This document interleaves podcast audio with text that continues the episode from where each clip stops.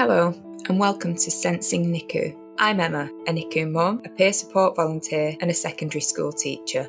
In this podcast, I'll be chatting to people who have experienced neonatal care mums and dads, friends and families, doctors and nurses, people who, in any capacity, understand the scary, emotional, uplifting, and sometimes devastating journey that time spent on NICU can be.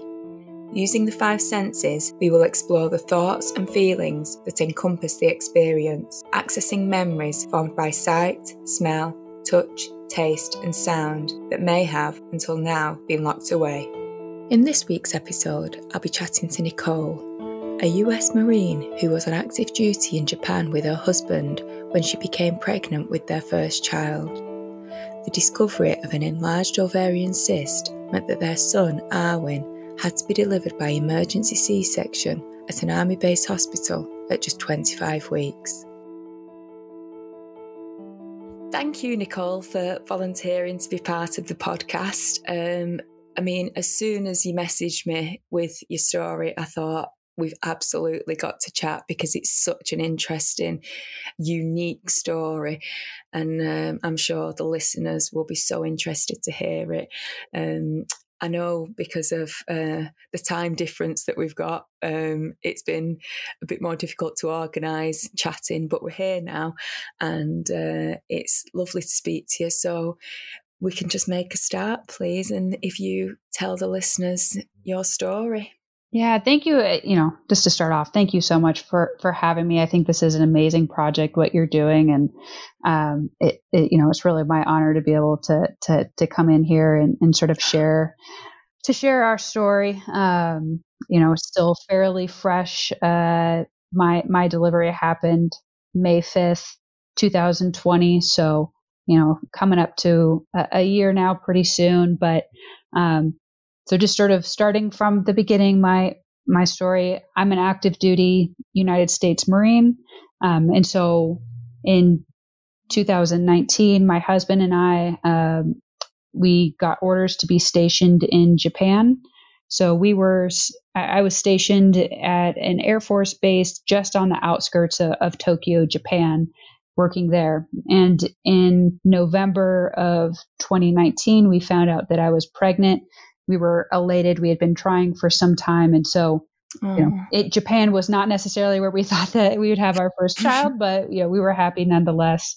Um, and during the pregnancy, uh, pretty early on in the ultrasounds, the the doctors identified a cyst on one of my ovaries, and it was explained that you know cysts are, are fairly common in pregnancies, that they can occur, and it's not that big of a deal. But throughout the pregnancy, it, it continued to grow in a way that was uh, going beyond sort of what would be normally expected.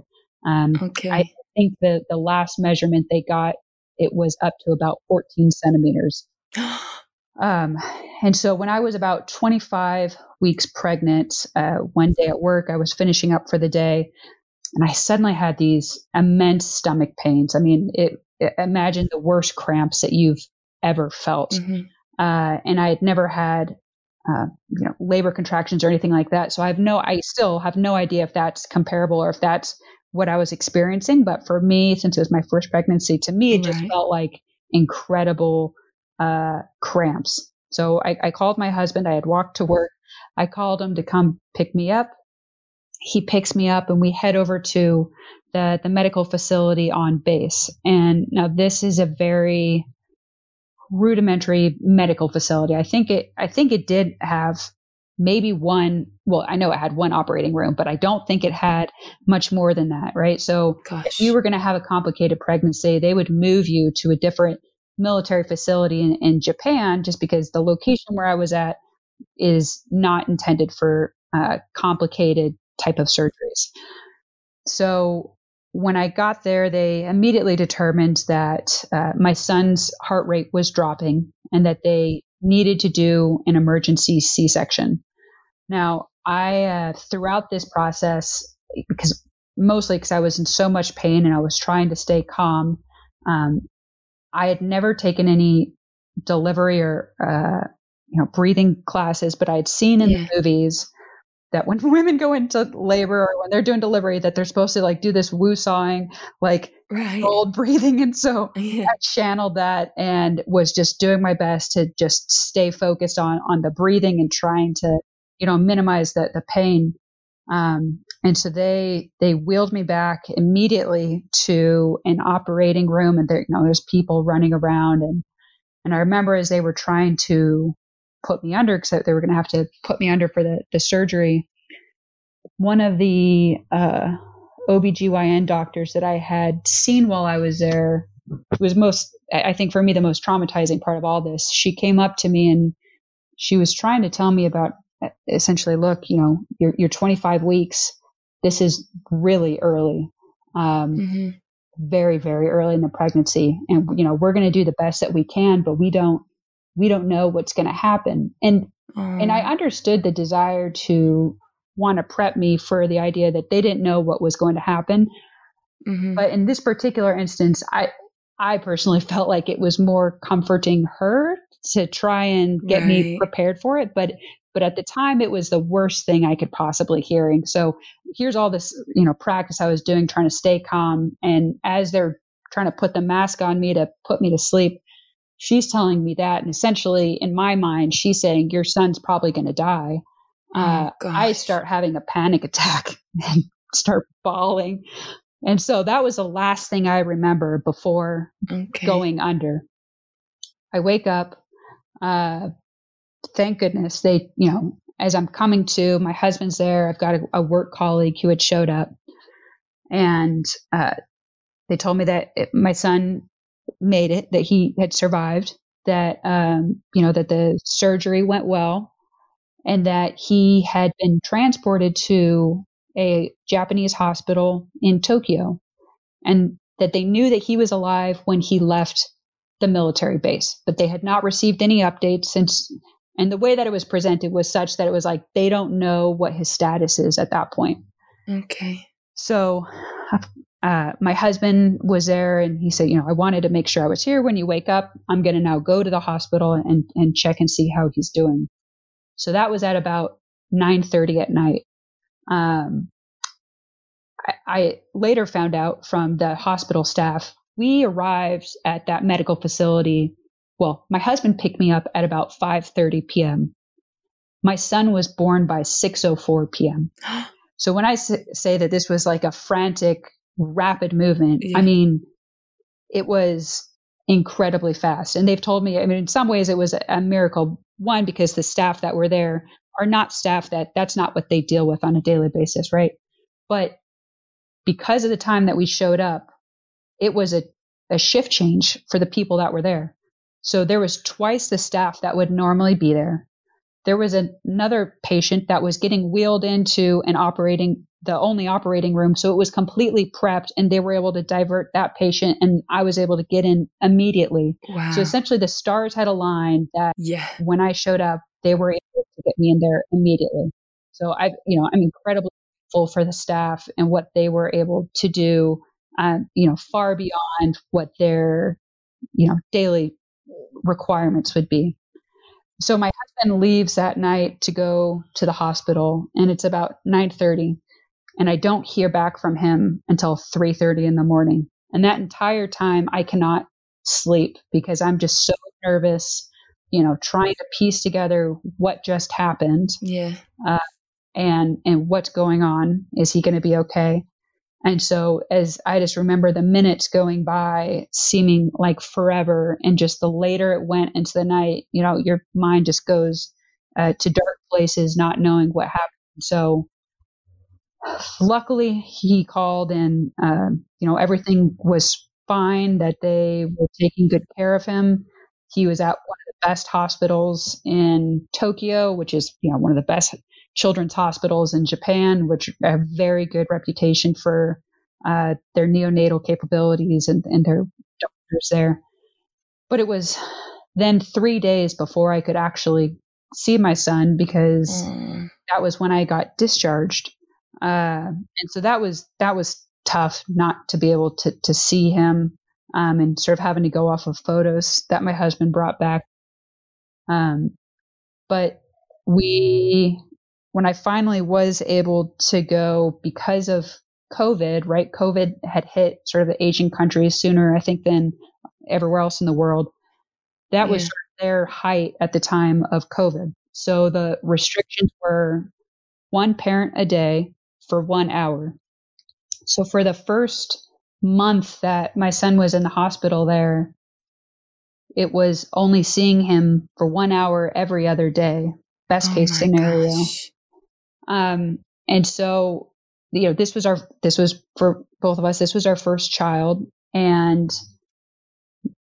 in some ways, I think it was probably best it was our first child because you don't know anything else, right? You've yeah. never gone through that experience.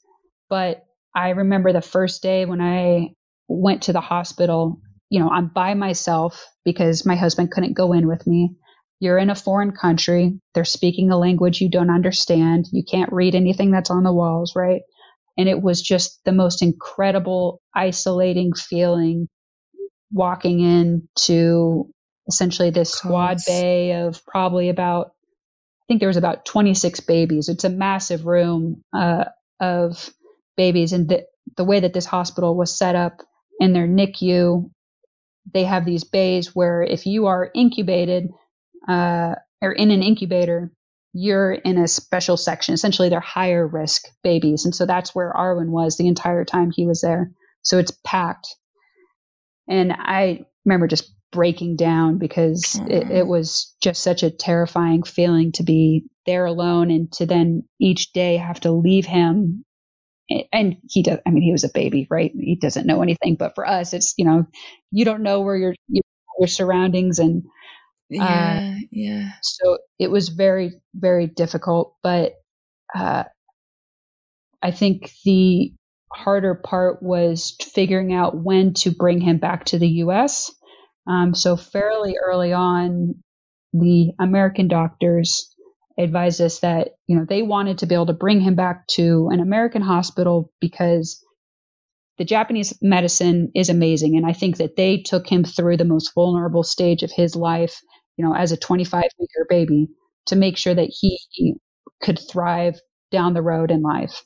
Um, but at a certain point, the concern was he was not gaining enough weight okay. and the long term impact that can have. And the Japanese system of medicine and the American system of medicine is just fundamentally different in how aggressive they are in feedings. So they really wanted to bring them back. Um, and so they put it to us to make that decision when, which is just, it was so hard because it's, you know, neither my husband or I have a medical background to know yeah. when do you make the call.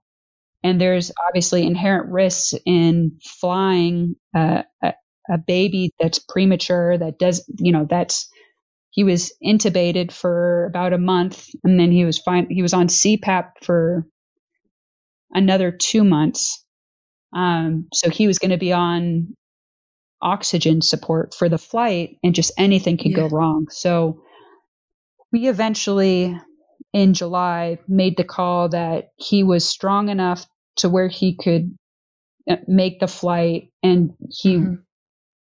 was getting to a stage where the weight gain was becoming a larger issue. So our final destination was Washington D.C. So the the U.S. military, bless their hearts, they brought uh, to C-17 massive military aircraft. Wow! They fly it to the base where I was at. Um, they, you know, they've got an ambulance that transported our son from the Japanese hospital to the American military base. They transfer him to, you know, the American inc- incubator. We get on the aircraft with him. Um, my husband and I. He's in an incubator. It's been retrofitted for military for medical transport, so they've cleared out the whole hull of the inside of the aircraft. We're sitting along the edges he's strapped into this incubator that's strapped into the floor. He's got there's three medical staff that are attending that are there in case anything goes wrong. Uh, and we fly from Japan to Hawaii for an overnight layover. And then we make the long haul to Washington, D.C., where he was then in the NICU at, uh, at Walter Reed in, in Washington, D.C. for just under a month and then was discharged a day before his due date.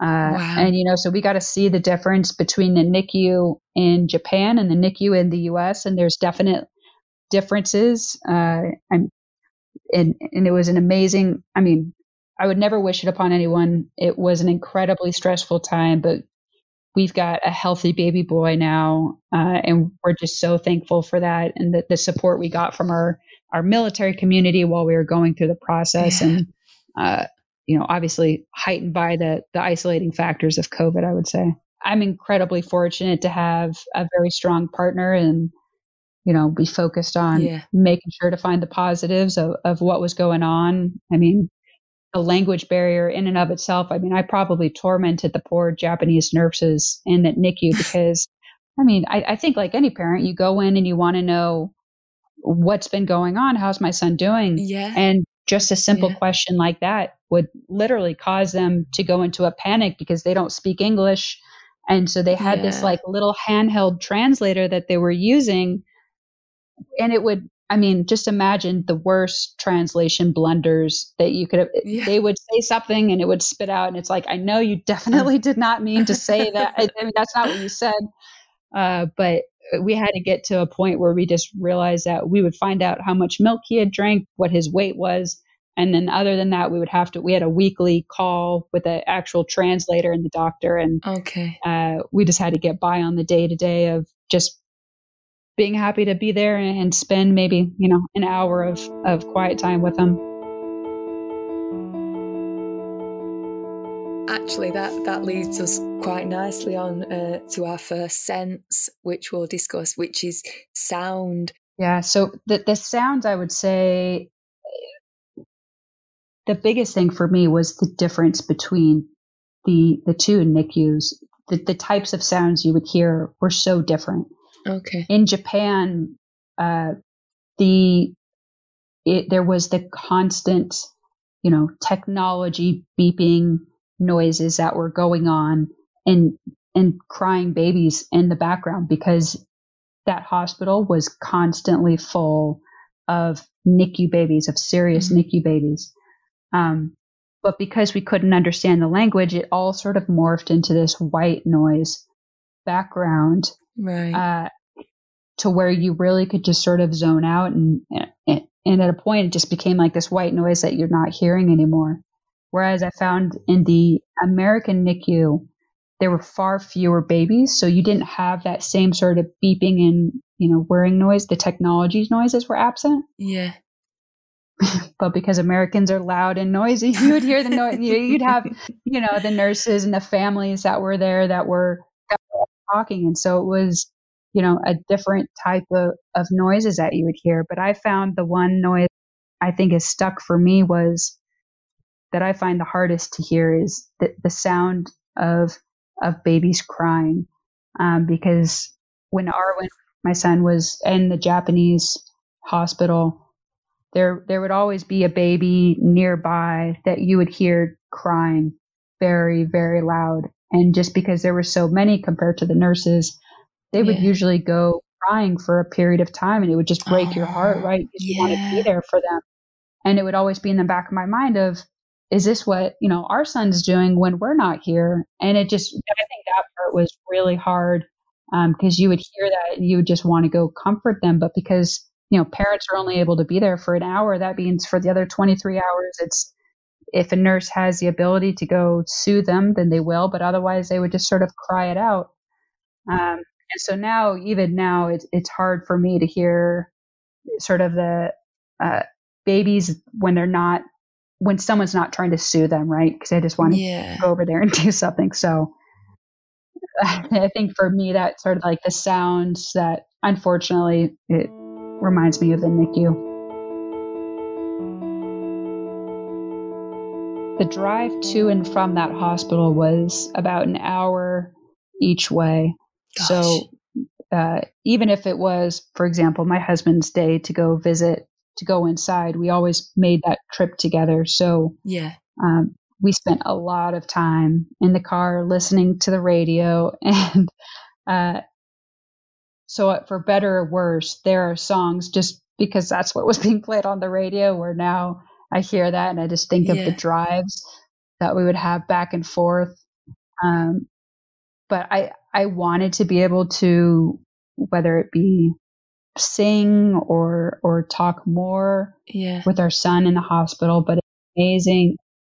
I don't want to say peer pressure, but when you try to conform your behavior to the culture that you're in to some extent, and we were very obviously the foreign parents in the room, just from everything. Like we would, the Japanese parents would sit there and look at the babies, but they were not, I know I'm blending senses right now, but they wouldn't touch the babies really. Uh, and they would, it was just sort of watching from afar. Whereas for my husband and I, any waking moment that we could, you know, to to cradle him with our hands, yeah. put him on like our hands on his back or something like that. We were trying to do that. And so, uh, you know, even reading a book to him, I, I joke that we got in trouble a lot, but we really did get in trouble a lot. Uh-huh. I, there was a miscommunication where I thought that they told me I could bring a book in to read to him and everything I had heard talked about the benefits of, you know, reading to your kids from a really yeah. early age. Yeah, yeah.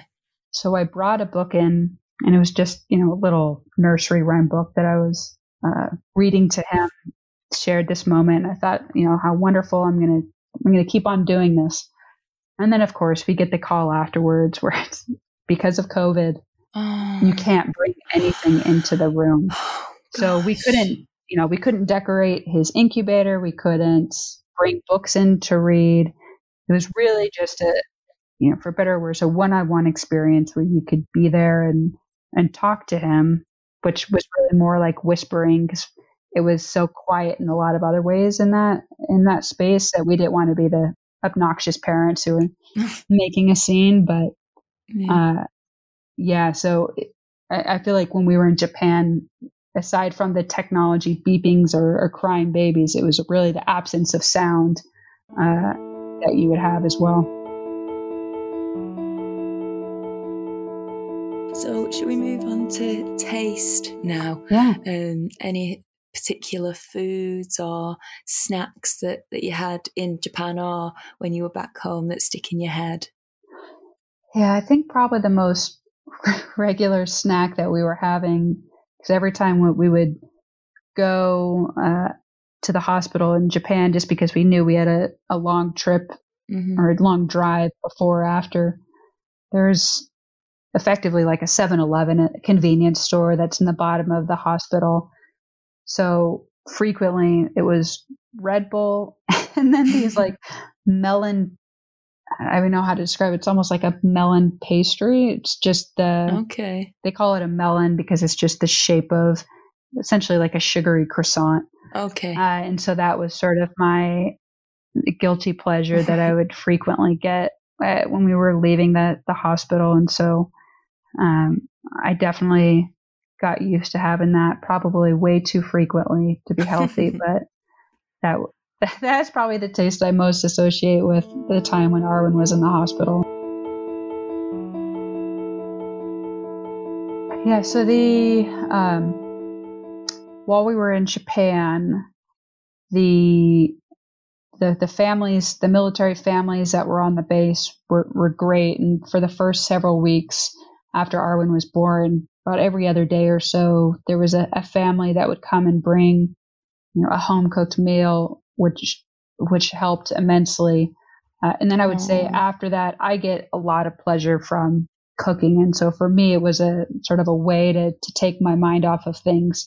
Okay. Uh, and sort of the so I would I, I went back into to cooking to try and you know be healthy and whatnot once yeah uh, once that ended, um, the hospital didn't have.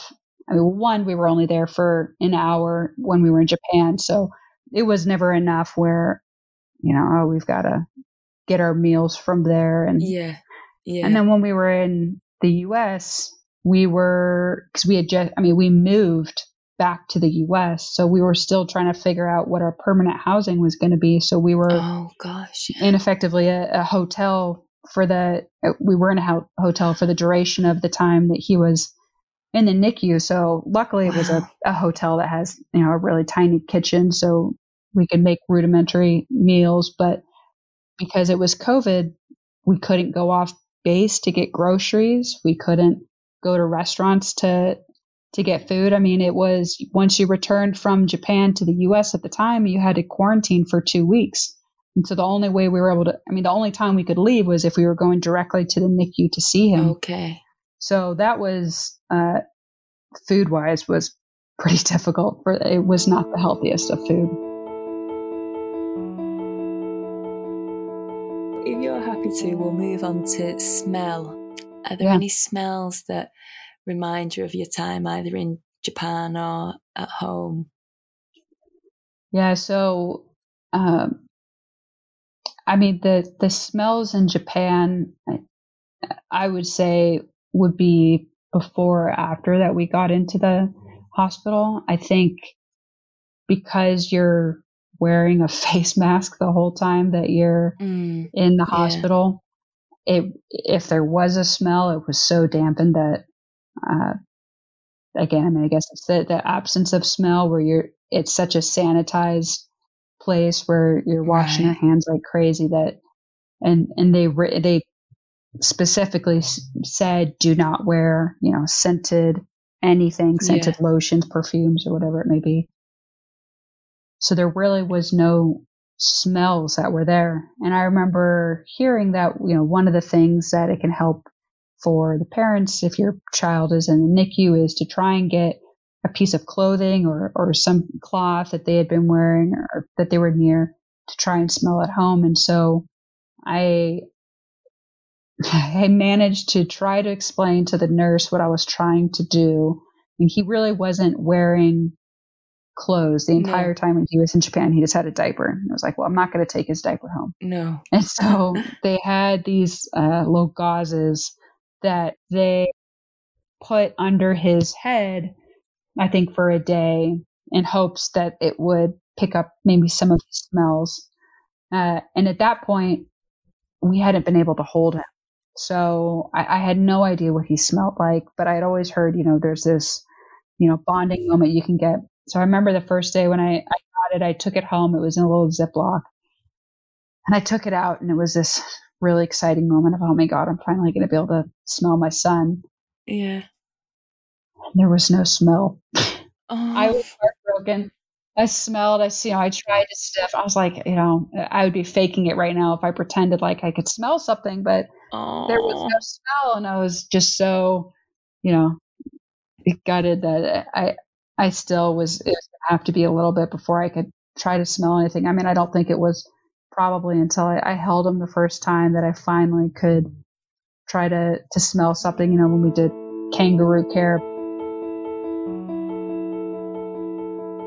let's move on to sight then. So the first time you saw him was in a photograph.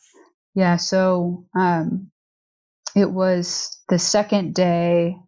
So the first day when my husband that night when he went to the hospital, um, you can't take your phone in to take photos. You have to have like an actual traditional, you know, no electronics, right, old school camera for some reason, thank goodness we happen to have one that we hadn't used for who knows how long.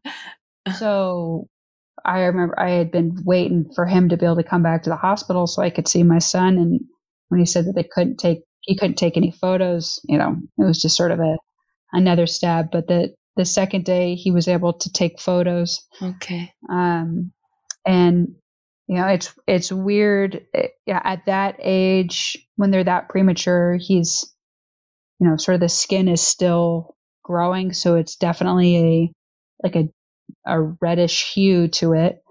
Um, and then obviously he's intubated and he's got lots of different pipes of wires around. And so it was hard to, to see him like that. Um, so that was the, the first time I, I saw him was in, in photographs, but I, I was amazed at how defined the features are. Like, I mean, even at that young age, I mean, you see fingernails, you see little fingers. Yeah. It was uh, very surreal for me to just to see him there and, you know, the flesh. And then when I saw him the first time in person, again, sort of I mean, the part for me I, that stays with me today is having to walk through the hallways of the NICU by myself in Japan. That I think it was before I even got to the the room where he was at was when I I already lost it and I was crying. And so, you know, walking up to the nick or uh, into the incubator and it's got uh, a little blanket that's covering the top of it to try and keep the light away and and pulling it back and yeah. it's just such a weird feeling just to to see your child for the first time and yeah if at least for me it was just very very weird because oh, at course, 25 yeah. weeks you know you're pregnant i mean obviously you know you're pregnant but mentally i just was not prepared for it at that moment so for sight i would say that because of the fact that we were only able to see uh, for a long period of time every other day. got to the point after the first month, mm-hmm. I think it was, I think it was after about a month or so, both parents could go, but you were still limited on how long you could stay. Um, but the way that we went through the process was essentially to document everything, right? Okay. So because we were there for such little time, for me, it was a way to be able to to be there with him, even when we weren't there, was to be able to take these photos, and my husband would then, you know, we created a private little YouTube channel where we could then I could go, you know, at night when I, you know, if I was sad or or missing yeah. him, I could go back through and look at, you know, that day's videos or, or photos, and so Aww. just being able to see him through that, you know, using that technology to sort of bridge the gap for even when we're not there. I think that that really helped. Um, I think that was probably one of the best things that we could do. Oh, that's great, and that's that's something that's there forever now, isn't yeah. it? So, like as he gets older, you'll be able to say to him, "Look, this is you." Uh, when you were a tiny baby. yeah, he'll probably laugh. He'll hear his mom and dad's commentary in the background, and we're figuring out what's going on. Yeah. Okay, so this is this is the final sense and probably the the biggest one um, because it's touch. And I know you said that when you were in Japan, there wasn't really very much of that allowed. Um, so just yeah. talk me through. Yeah, I mean the the touch for us was probably one of the specialist moments whenever we got to uh, you know touch him, and it was our way of trying to make him feel comforted, even if we weren't able to pick him up. Yeah. Uh, when we were in Japan, just being able to put your hands in the incubator and, and try and cradle him or, or hold it, you know, hold his hand or something like that was, uh, probably one of the biggest stress reliefs of the day was just being able to have that moment. Uh, you know, it was, for me, it was, about five weeks after he was born was the first time I got to do kangaroo care, you know, putting him on, on my chest and, and being able to hold him. And it's crazy now. We'll, you know, we'll put him on our stomachs and it's like, I can't even imagine yeah. how small he was anymore. I mean, it's just, he was like the size of my husband's hand at the time. And, and now he's, you know, like five times, I mean, way bigger than that now. Yeah. Um, but then it was about seven weeks after he was born before I could actually, they gave him to me like to cradle to hold him. So that was an incredible feeling. I mean, yeah. For me, that was the first time where I felt really like a mom, right? Yeah. Like where I was holding him and it was like, yeah, I had seen other moms in the NICU be able to do it. And I, I drove them crazy because I was always trying to, you know, can I hold him today? Can I hold him today? And be like, no, oh. no, no, you know, he's too small or can't regulate the temperature. So it was uh, it was really hard to wait, but the satisfaction of being able to finally hold him was amazing. And then yeah. it was, you know, it was 10 weeks before my husband could do that. So both of us went through this very long period of time where we were so limited in what we could do for to touch him that it made it so we were I think like I mentioned before that we were scared to do it in some yeah. ways because we it created in our mind this idea that he was just incredibly fragile uh, to anything that we do. So then you get to the US and I mean he was at a point where you know I think even if he had been in Japan he would have started to rapidly grow at that point. It was yeah. well, it was it would it was around 36 to 40 weeks uh, would have been gestation for him for the time period when he was in the US so he went to an open crib um, and we could pick him up whenever we wanted.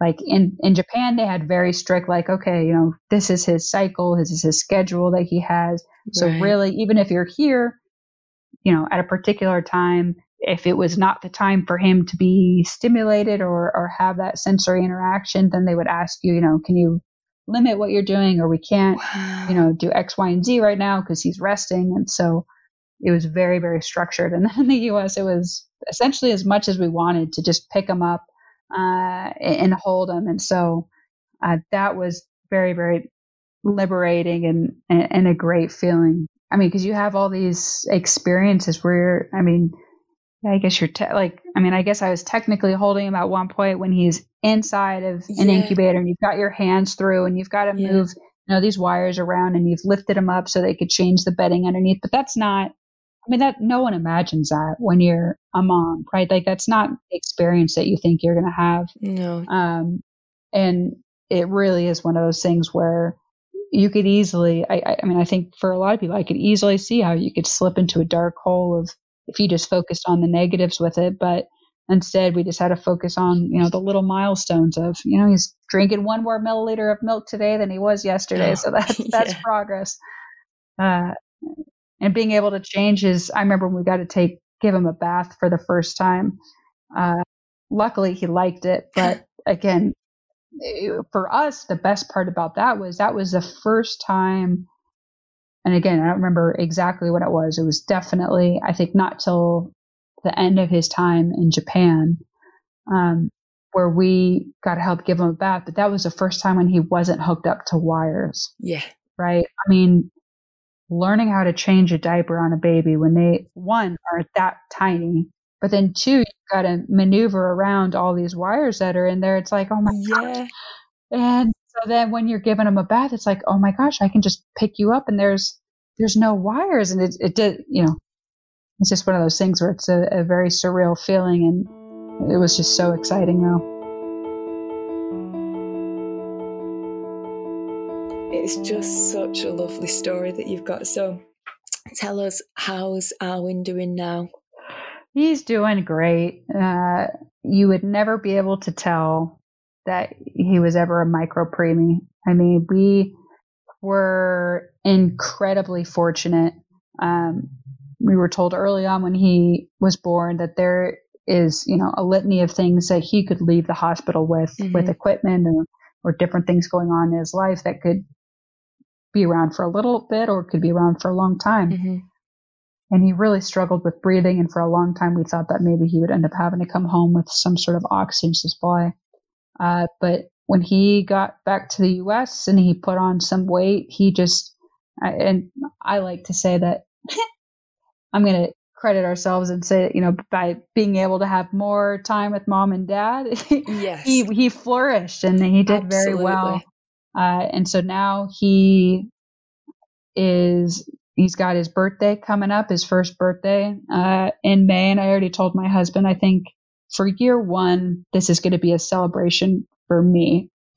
Yeah. and him, he'll have plenty of birthdays down the road, but we went through so much this first year just Oh, to, to have that market and be done with it. And I think in August when it was his, you know, his originally scheduled birthday, then he'll get his his cake and and be able to have Yeah. have that moment. But we're just so happy for him now, and he's yeah he's growing. He's got big old chubby cheeks, and his hair is like a permanent mohawk right now. We've never cut it, but it just that's just the way that it looks. What's his personality like? Oh gosh, he's such a daddy's boy. He loves his dad. Uh, and every time he looks at him, just a smile comes on, which warms my heart. but he's uh, he's talkative. He hates tummy time, like lots of babies, and so just trying to make sure that you know. Obviously, now there's the the developmental aspect of making sure that he catches up to to where Yeah. he would be otherwise. Mhm. So, well, we're going to continue working with that, but he just brings us lots of joy. Nicole, thank you so much for sharing your story. It's just absolutely amazing to hear. I can't believe everything that you had to go through. It's just insane, but thank God that he's here now and he's well and you're doing well. And I know you mentioned that it's made you stronger as a family, but thank you so much for sharing. No, thank you, Emma. Thank you for everything that you're doing. Take care. Thank you, you too. Okay, bye bye. That's all for today, so thank you for listening. Please don't forget to rate, review, and subscribe. If you think you'd like to be a guest on the podcast, you can get in touch via email at sensingnicu at gmail.com and why not follow us on Twitter at sensingnicu. To read about my IVF and NICU journey, feel free to take a look at my blog, Head of Drama Tales of Teddy. Finally, if you'd like to show support for families experiencing neonatal care, please consider donating to Spoons, a charity very close to my heart. Any amount will be so greatly appreciated. Links to both my blog and the Spoons website can be found in the episode description. Thanks again for listening and take care. See you later.